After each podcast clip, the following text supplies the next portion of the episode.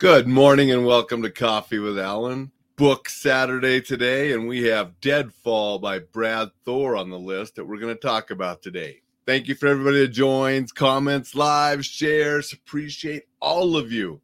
Appreciate you that listen on the replays as well, and also those that just listen to the audio on the podcast.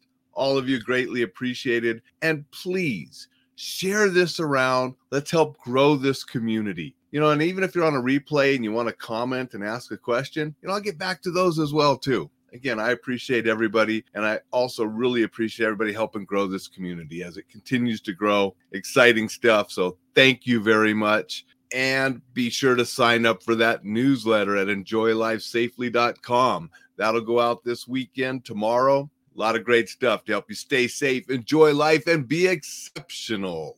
So I appreciate everybody helping me grow that newsletter as well.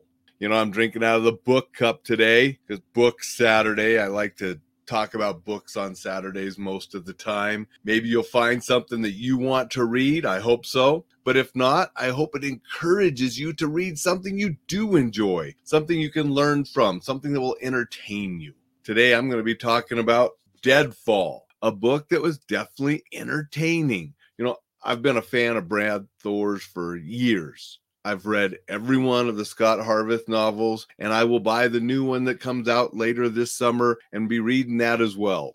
I, they're fun books. This one was a little different. I mean, when you read the books from the very beginning to right up here to Deadfall, the character Scot Harvath has taken some different turns and curves and things that have happened throughout his life, and he's grown and progressed as a character, which I've enjoyed.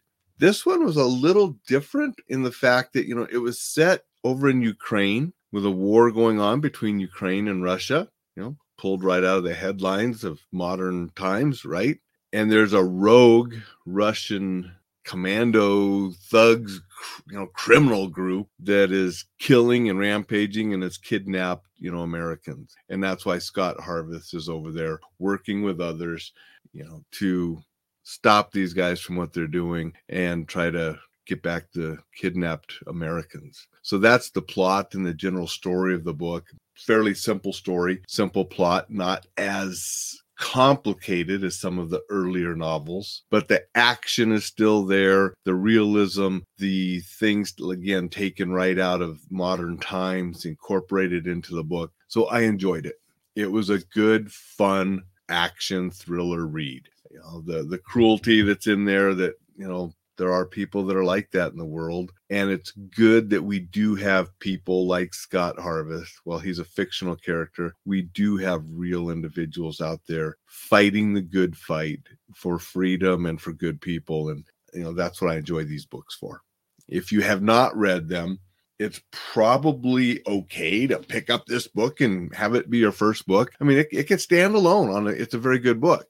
But if you go back and read them all, you'll see that progression and how Scot got here where he's at.